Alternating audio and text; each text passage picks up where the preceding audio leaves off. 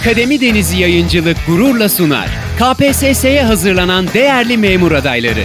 Akademi Denizi podcast dönemi başladı. Hem de bu eşsiz hizmetten faydalanmak çok kolay. Zaman ve mekan sınırı olmadan. Evde, işte, otobüste, kafede. Kısacası sizin olduğunuz her yerde Akademi Denizi podcast yanı başınızda.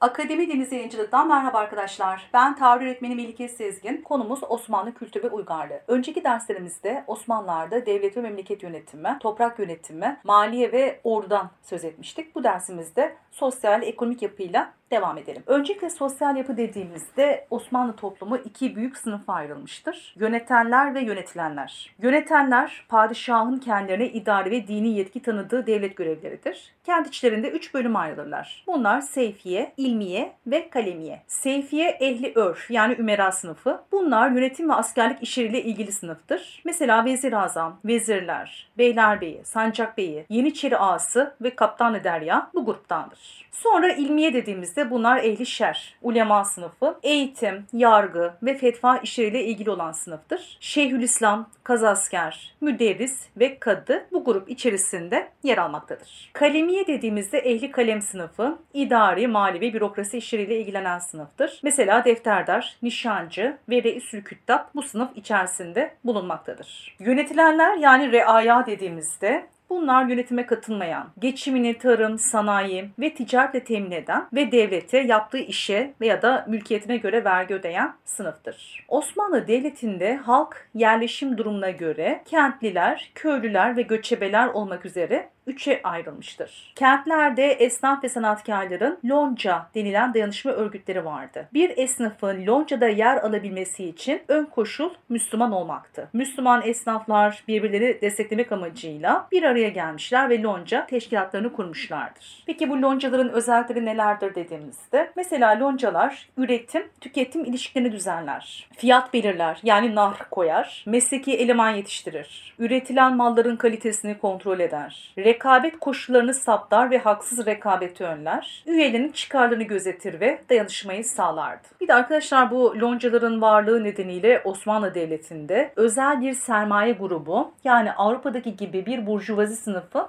oluşamamıştır. Bu nedenle Osmanlılar Avrupa'daki gelişmeleri kendi doğal şartlarında yaşayamamışlardır. Loncalar Avrupa'daki sanayi devrimin etkisiyle işlevini yitirmiş ve 1912'de kaldırılmıştır. Gelelim sosyal yapıdaki değişmeler dediğimizde 17. yüzyılda duraklamada ekonomik ve mali yapının bozulmasıyla Anadolu'da toplumsal olaylar arttı. Celali isyanları yaşandı çift bozanlar türedi ve köyden kente göçler hız kazandı. 18. yüzyıla geldiğimizde gerilemede taşrada eşraf ve ayan gibi yerel güçler ortaya çıktı. 19. yüzyılda dağılmaya geldiğimizde yönetici bürokratların etkinliği arttı. Savaşların etkisiyle Balkanlar ve Kafkaslardan Anadolu'ya yoğun bir Türk ve Müslüman göçü yaşandı. Evet ekonomik yapı dediğimizde arkadaşlar Osmanlı ekonomisi tarım, ticaret, imalat ve savaşa dayalı bir ekonomiye sahiptir. Fetihlerin yapıldığı, üretimin düzenli olduğu, vergilerin tam olarak toplanabildiği ve ticaret yollarının elde tutulduğu dönemlerde ekonomi olumlu gelişme göstermiştir. Peki ekonomi ve maliyedeki değişmeler nelerdir dediğimizde Osmanlı ekonomisi ve maliyesi coğrafi keşifler, kapitülasyonlar, Avrupa'daki merkantilist politikalar ve sanayi devriminin etkisiyle zarara uğramıştır. 17. yüzyılda tımar sisteminin bozulması ve Celali isyanları ile üretim azaldı. 1600 ve 1648'de paranın ayarında düzenlemeler yapıldı. 18. yüzyılda devlet bazı tarım ürünlerinin dışarıya çıkmasını yasakladı. Pamuk ve tütün üretimi batı bölgelerinde arttı. 1775'te Essam usulü ile ilk defa iç borçlama gerçekleşti. 19. yüzyılda 1844'te çift metalik para sistemine geçilmeye çalışıldı.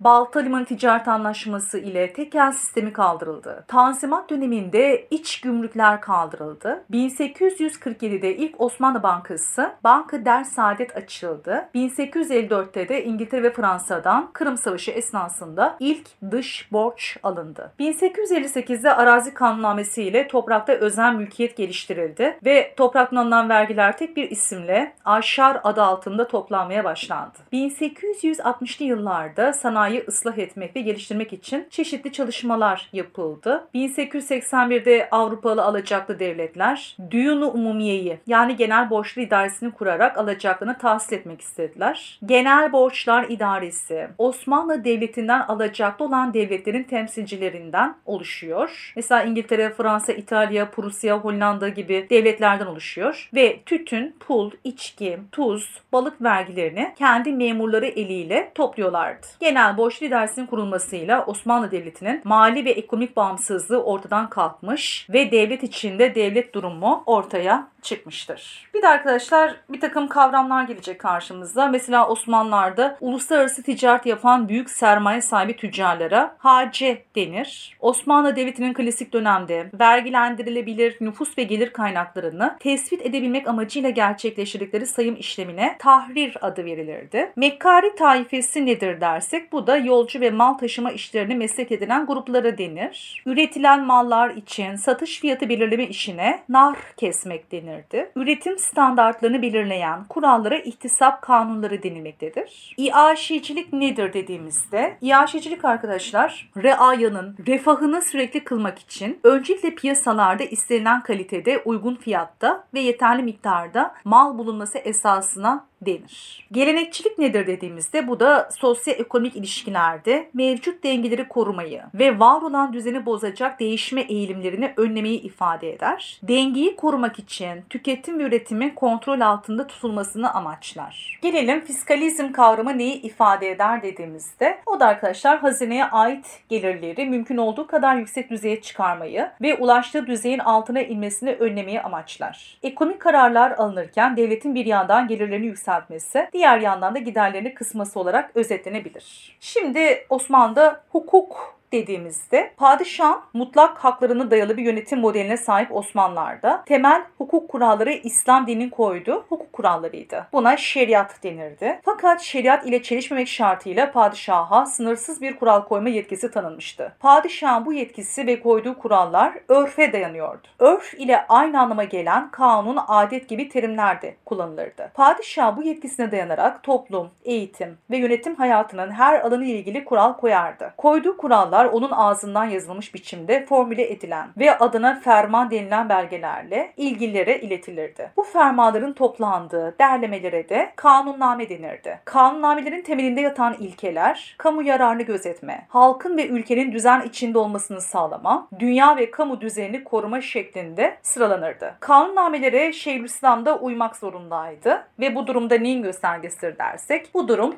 Osmanlılar'da demek ki siyasi otoritenin dini otoriteden daha üstün olduğunu göstermektedir. Osmanlı Devleti'nin klasik döneminde Müslümanlar, azınlıklar ve yabancı devlet vatandaşları özel hukuk konusunda ayrı ayrı hukuk sistemlerine dahildiler. Müslümanların davalarına şeriye mahkemeleri, azınlıkların davalarına cemaat mahkemeleri, kapitülasyonlardan yararlanan devletlerin vatandaşlarının da davalarına konsolosluk mahkemeleri bakardı. Bir de ayrıca Tanzimat döneminde batı tarzı nizamiye mahkemeleri açılmıştı. Yani bu da bize neyi gösteriyor? Hukuk kuralları her vatandaşa farklı işlemekte ve bu da farklı mahkemelerin ortaya çıkmasına yol açmıştı. Yani Osmanlı'da hukukta birlik beraberlik yoktu diyoruz. Peki dil ve edebiyat dediğimizde Osmanlı Devleti'nde resmi dil Türkçeydi. Devlet sınırları içinde yaşayan her millet kendi dilini konuşurdu. Kuruluş döneminde edebiyat, halk ve tasavvuf edebiyatı olarak iki kolda gelişmişti. Yükselme döneminde Türkçe'ye Arapça, Farsça sözcükler de karışmış ve saray çevresinde divan edebiyatı ortaya çıkmıştır. Din ve ilim dili olarak Arapça, edebiyat dili olarak da Farsça oldukça yaygın biçimde kullanılırdı. Evet, eğitim ve öğretim dediğimizde arkadaşlar Osmanlı Devleti'nin temel eğitim kurumları medreselerdir bildiğimiz gibi. İlk medrese Orhan Bey tarafından İznik'te kurulmuştur ve bu medresenin ilk müderrisi Davudu Kayseri'dir. Fatih döneminde Sahn-ı Seman adında bir yüksek medrese açılmıştır. Fatih Sultan Mehmet'in daveti üzerine Ali Kuşçu İstanbul'a gelerek burada müderrislik yapmıştır. Kanuni döneminde Süleymaniye Medresesi açılmış ve burada tıp, astronomi, matematik gibi pozitif bilimlerde okutulmuştur olmuştur. Medreselerde din dersleri dışında astronomi, matematik, felsefe okutulur. Öğretim hariç, dahil ve san yani ilk, orta ve yüksek bölümlerinde tamamlanırdı. Medreseleri bitirenler imam, müftü ve müderris olurlardı. Kuruluş döneminde devlet adamları da medrese bitirenler arasından seçilirdi. Yükselme döneminde Topkapı Sarayı'nda devlet memuru yetiştirmek üzere Enderun açıldı. Enderun'a en zeki devşirme çocukları alınır ve saray hizmetlerinde çalıştırılarak eğitilirlerdi. Osmanlılar'da azınlıklarında kendi okulları vardı. Ayrıca kapitülasyonlardan yararlanan devletlere de okul açma izni verilmişti. Bu konuda ilk yabancı okulu da Fransa açmıştır. Evet arkadaşlar, diğer taraftan orta düzeydeki medrese öğrencisine softa, yüksek öğretim düzeyindeki öğrencilere de danışment denirdi. Sahlı bitirenlere icazetname denen diploma verilirdi. Medreselerde eğitim veren öğretmenlere müderris denilmiştir. Osmanlı'da mesleki eğitimde ahilik ve lonca teşkilatları önemli rol oynardı. Vasıflı eleman ihtiyacı lonca teşkilatına küçük yaşlarda alınan çocukların yetiştirilmesiyle sağlanırdı. Meslek öğrenmek için bir ustanın yanına verilen çocuklar çıraklıktan kalfalığa, kalfalıktan ustalığa terfi ederdi. Lonca teşkilatında çırak mesleki eğitimin yanı sıra okuma, yazma, dini eğitim ve ahlaki eğitimden de geçerdi. Gedik ticaret ve sanatla uğraşma yetkisi ve izindir arkadaşlar. Bir kişi çıraklıktan ve kalfalıktan yetişip de ustalık makamına gelmedikçe gedik imtiyazı belgesi sahibi olmadıkça dükkan açamaz, sanat ve ticaret yapamazdı. Evet gelelim şimdi eğitim ve öğretimdeki değişmeler dediğimizde 17. yüzyılda Avrupa bilim rönesansını yaşarken Osmanlı Devleti'nde medreseler bozulmuş. Matematik, tıp, felsefe okutulmaz olmuş. Medreseyle hiç ilgisi olmayanlara ilmi makam ve rütbeler verilmeye başlanmış. Beşik ulemalığı yaygınlaşmıştı. 18. yüzyılda Batı'nın bilim ve teknikteki üstünlüğü kabul edilerek Batı tipi okullar açılmıştır. 3. Selim döneminde askeri okullarda yabancı dil eğitimi verilmeye başlandı ve bu da Fransızca dersiydi. 19. yüzyıl Osmanlı Devleti'nde eğitim alanında büyük yeniliklerin yapıldığı dönem oldu. 2. Mahmut döneminde ilk öğretim zorunlu hale getirildi. İlk defa yurt dışına öğrenciler gönderildi. Medreseler aynen korunurken diğer taraftan da matematik, fen gibi bilim dallarında eğitim veren okullar açıldı. Bir yandan yeni anlayışla eğitim yapan okullardan mezun olanlar, diğer yandan geleneksel medrese eğitimi alanlar nedeniyle iki farklı düşünce oluştu. Osmanlı Devleti'ndeki bu iki farklı anlayışın çatışması devlet yıkılıncaya kadar sürdü. Tanzimat döneminde de artarak yurt dışına öğrenci gönderilmesine devam edildi. Avrupa'da okuyanlar yurda dönünce önemli görevler üstlendiler ve yararlı hizmetlerde bulundular. Bu sayede Osmanlı Devleti'nde askerlik, mühendislik, güzel sanatlar, tıp ve edebiyat alanında yenilikler görüldü. Tanzimat döneminde öğretmen okulları açıldı. Bu dönemde eğitim, devleti felakete gidişten kurtaracak bir yol olarak değerlendirildi. Bu amaçla eğitimle ilgili olarak okul ve sınıf ortamının düzenlenmesine, yeni ders araç ve girişlerinin kullanılmasına, genel ve özel yeni eğitim metotlarının denenmesine başlandı. Ahmet Cevdet Paşa'nın önderliğinde Encümeni Danış kuruldu. Encümeni Danış, fen dersleriyle ilgili çevirilerin yapılmasına ve ders kitaplarının seçimine karar veren kurum özelliği taşımaktaydı. 1856'da kurulan Marif Umumiye Nezareti, bugünkü Milli Eğitim Bakanlığı'nın görevlerini yerine getiren kurum olarak faaliyete başladı. Marif Umumiye Nezareti, 1869 yılında Marif Umumiye Nizamnamesini yayımladı. Bu nizamnameye göre her köy ve mahalleye Sıbyan Mektebi kurulacaktı. Ayrıca eğitimin aşamalarını da belirleyen bu nizamname Sıbyan Mektebi, Rüşdiye, İdadi, Sultani, Darülfünun'un açılmasını hükme bağlamıştır. Yapılan çalışmalar sonunda 1868 yılında Galatasaray Sultanisi açıldı. 1870'te Darülfünun açıldı. Bu okulda fen bilimleri, matematik, edebiyat, felsefe ve hukuk bölümleri yer almaktaydı. Üç defa açılıp kapatılan bu okul 1900 yılında bugünkü İstanbul Üniversitesi'nin yerinde Darülfünun Şahane adıyla yeniden açıldı. Eğitim alanında gelişmelere 2. Abdülhamit döneminde de devam ediliyor. Yeni okulların yapılması için bütçeden ödenek ayrıldı. Çeşitli meslek ve sanat okullarının açılması sağlandı. Baytar Mektebi, Orman ve Maden Mektebi, Telgraf Mektebi, Kadastro Mektebi gibi bir takım okullar açıldı. İkinci Abdülhamit döneminde meşrutiyetin ikinci kez ilandan sonra eğitim alanındaki gelişmeler daha da hız kazandı. Hem İstanbul'da hem de Taşra'da kızlara ait okullar okulların sayısında artış görüldü. Örneğin İstanbul'da 1877'de 9 tane kız rüştiyesi varken bu sayı 1908'de 85'e kadar yükselmişti. Sultaniye'nin sayısı da aynı oranda artmıştır. Evet sonra gelelim artık Osmanlı Devleti'nde bilim, kültür, sanat ve mimari alanındaki gelişmeler dediğimizde Osmanlı arkadaşlar resmi tarih yazarlarına vakanüvis denilmiştir. İlk vakanüvis Naima'dır. Son vakanüvis ise Abdurrahman Şeref Paşa'dır. Osmanlı'da ilk rasathaneyi kuran Taküddin Mehmet'tir. Fakat daha sonra Şeyhülislam'ın fetvasıyla 3. Murat tarafından bu rasathane kapatılmıştır. Yapay takip uçuş denemesi yapan ilk insan Hezarfen Ahmet Çelebi'dir. Osmanlı ilk roket uçuşu denemesini yapan bilim adamı Lagari Hasan Çelebi'dir. Altunizade Fatih döneminde yaşamış ve üroloji alanında çalışmalar yapmış bir tıp bilginidir. Sabuncuoğlu Şerafettin de yine Fatih döneminin ünlü cerrahlarından birisidir. Osmanlı tarihiyle ilgili bilgiler veren Tacü Tevarih adlı eser Hoca Saadettin Efendi'ye aittir. Karacaoğlan, Köroğlu, Dadalıoğlu, Bayburtlu Zihni gibi isimler Osmanlı'da halk edebiyatının temsilcileri arasında yer almaktadır. Diğer taraftan Hacı Bayram Veli, Pir Sultan Abdal, Kaygusuz Abdal gibi isimler Osmanlı'da tekke edebiyatının temsilcileri arasında yer alır. Huzuli, Baki, Nefi, Nedim, Nabi gibi isimler Osmanlı'da divan edebiyatı temsilcileri arasında bulunmaktadır. Saray içinde sanatçıların örgütlenmesiyle oluşan teşkilata ehli hiref denilmiştir. Nakkaşlar, müzehipler, hattatlar gibi sanatkarlar teşkilatın içerisinde yer almaktadır. Özellikle arkadaşlar 19.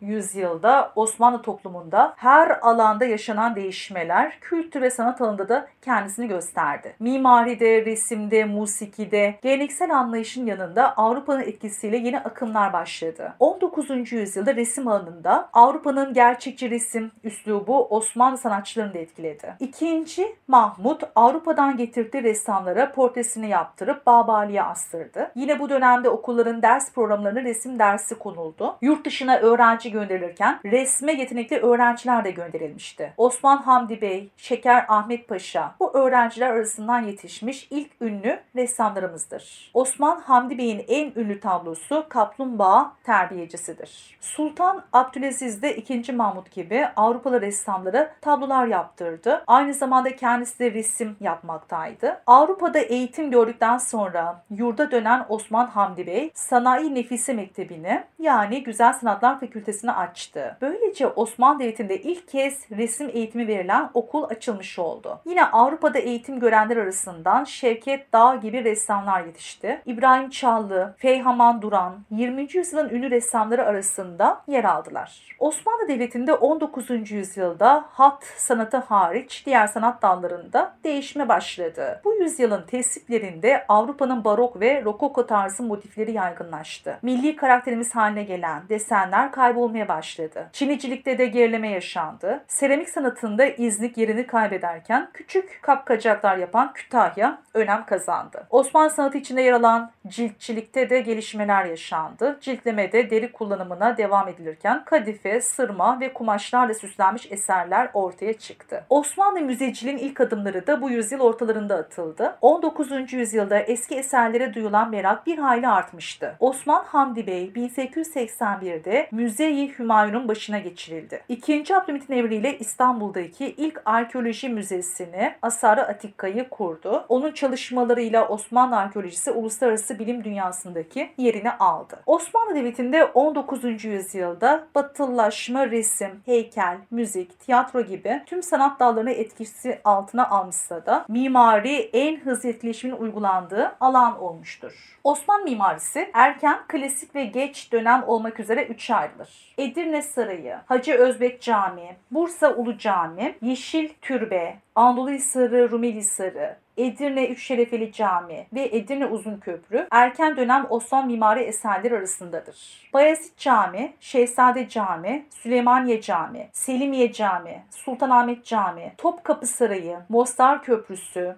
Drina Köprüsü, Revan Köşkü ve Bağdat Köşkü Osmanlı klasik döneme ait mimari eserler arasında bulunmaktadır. 16. yüzyılın en önemli mimarı Mimar Sinan'dır. Yurdun çeşitli yerlerinde 330 tane yapıt meydana getirmiştir. Şehzade, Süleymaniye ve Selimiye camileri çıraklık, kalfalık ve ustalık dönemi yapıtlarıdır. Osmanlı klasik dönem eserlerinden olan İstanbul'daki Süleymaniye Camii, Kanuni Sultan Süleyman tarafından Mimar Sinan'a yaptırılmıştır. Mimar Sinan'ın ustalık eserim dediği Edirne Selimiye Camii 1569-1574 yılları arasında Sultan II. Selim tarafından yaptırılmıştır. 3.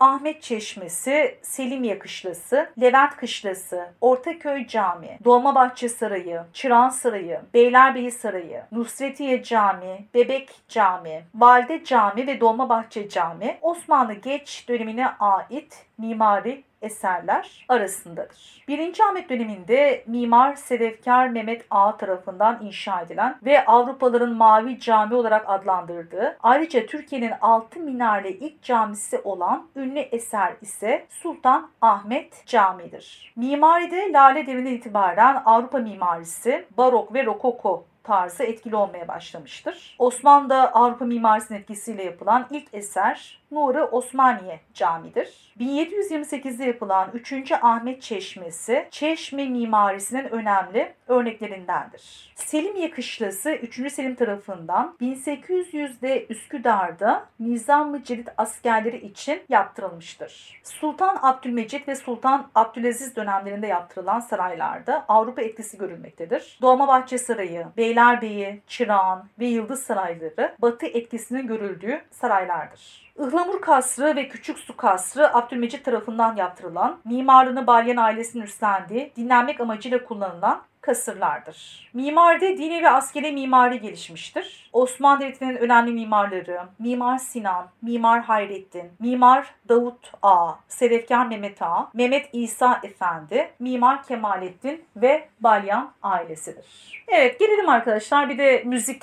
eğlence ve spor dediğimizde 19. yüzyıl özellikle Tanzimat devri Osmanlı eğlence anlayışının değiştiği dönem oldu. Klasik eğlence anlayışının yanında batılılaşma etkisiyle müzik, eğlence, tiyatro ve spor alanında yeni gelişmeler yaşandı. İkinci Mahmut, Mızıkay Hümayun'u kurarak modern anlamda müzik eğitiminin başlamasını sağladı. Avrupa'dan getirdiği Donizetti'ye askeri bandoyu kurdurttu. Abdülmecit döneminde Osmanlı saraylarında batı operaları seslendirildi. Buna rağmen klasik Türk müziği de gelişmesini sürdürdü. İsmail Dede Efendi, Hacı Arif Bey, Mustafa Itri Efendi, Zekai Dede, Tamburi Cemil Bey gibi bir takım sanatçılar yetişti. 19. yüzyıl Osmanlı Devleti'nde eğlence türleri arasında tiyatro da girdi. Abdülmecit döneminde Güllü Agop modern Osmanlı tiyatrosunu kurdu. Abdülmecit ve 2. Abdülhamit Dolmabahçe ve Yıldız Saraylarında tiyatro oyunu sahnelettiler. Tiyatro halk arasında yerleşmeye başladı. Adana ve Bursa'da şehir tiyatroları kuruldu. Şinasi Şair Evlenmesi adlı ilk tiyatro eserini yazdı. Oyun halkın büyük ilgisini çekti. 1914 yılında İstanbul Şehir Tiyatrosu'nun ilk şekli olan Darül Bedai ilk konservatuvar olarak açıldı. Spor alanında ilk değişiklik okullara jimnastik dersinin konulmasıyla başladı. Osmanlı toplumunun İngilizler aracılığıyla tanıdığı futbol büyük ilgi gördü ve yaygınlaştı. 1903'te Beşiktaş, 1905'te Galatasaray, 1907'de Fenerbahçe kulüpleri kuruldu. 1908'de Selim Sırrı Tarcan tarafından Osmanlı Milli Olimpiyat Cemiyeti kuruldu. Yelken, kürek, yüzme, boks, binicilik gibi modern sporlar yapılmaya başlandı. Osmanlı Devleti ilk kez kez 1912'de Stockholm Olimpiyatlarına katıldı. Ve bir de arkadaşlar Osmanlı Devleti'nin basın yayın hayatındaki gelişmelerden söz etmek istiyorum. Osmanlı Devleti'nde 19. yüzyılda basın ve yayın hayatında önemli gelişmeler yaşandı. İkinci Mahmut, Türkçe ve Fransızca olarak Takvim Vekkai adında ilk resmi gazeteyi çıkardı. Abdülmecit döneminde Celidi Havadis adlı resmi gazete çıkarıldı. Türkler tarafından çıkarılan ilk özel gazete Tercümanı Ahval'dir. Baş yazarı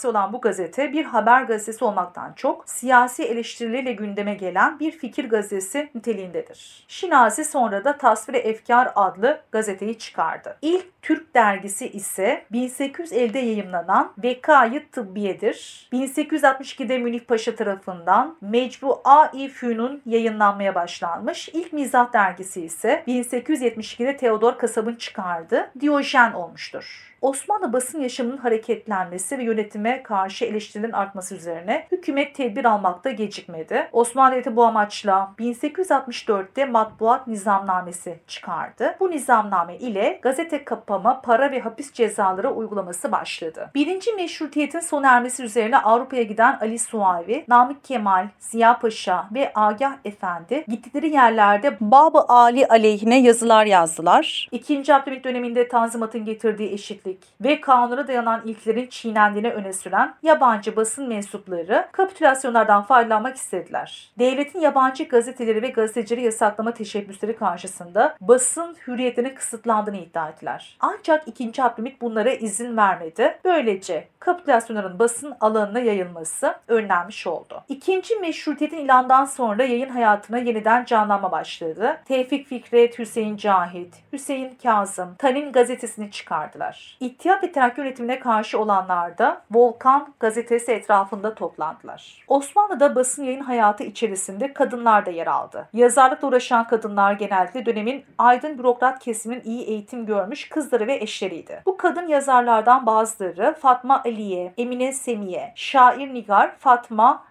Fahrü Nisa, Fatma Kevser ve Gülistan İsmet'tir. Osmanlı Devleti'nde ilk kadın dergisi 1869'da çıkan Terakki-i Muhadderat yani Kadınların Yükselişi dergisidir. Bu dergide Batı'daki kadın hareketleriyle ilgili bilgi verilmiş, kadınların eğitim görmesinin önemi üzerinde durulmuştur. 1886 yılında ise sahibi kadın olan ve yazı kadrosunun tamamı kadınlardan oluşan Şuku Fezar Çiçek Bahçesi dergisi yayımlanmıştır. 1895'te en uzun soluklu hanımlara mahsus gazete yayın hayatına başlamıştır. Bu gazetede Fatma Aliye kadın sorunları, kadınların çalışma ve toplumsal yaşama katılımı ve eğitim konularını ele almıştır. 1908'de yayın hayatına başlayan Demet adlı dergide Halide Edip, İsmet Hakkı, Fatma Müzehher gibi kadın yazarların yazıları da yer almıştır. Bu dergide kadınların mesleki olarak sınırlandırılmalarına tepki gösterilmiştir. Evet arkadaşlar konumuz burada sona erdi. Bir dahaki derste görüşmek üzere. Hepinize kolaylıklar diliyorum. Başarılar. Bugün çıkmış olduğun memurluk sürecinde yeni şeyler öğrenerek hedefine biraz daha yaklaştın. Akademi Denizi Yayıncılık olarak her zaman yanındayız. Yeni bir derste görüşmek üzere.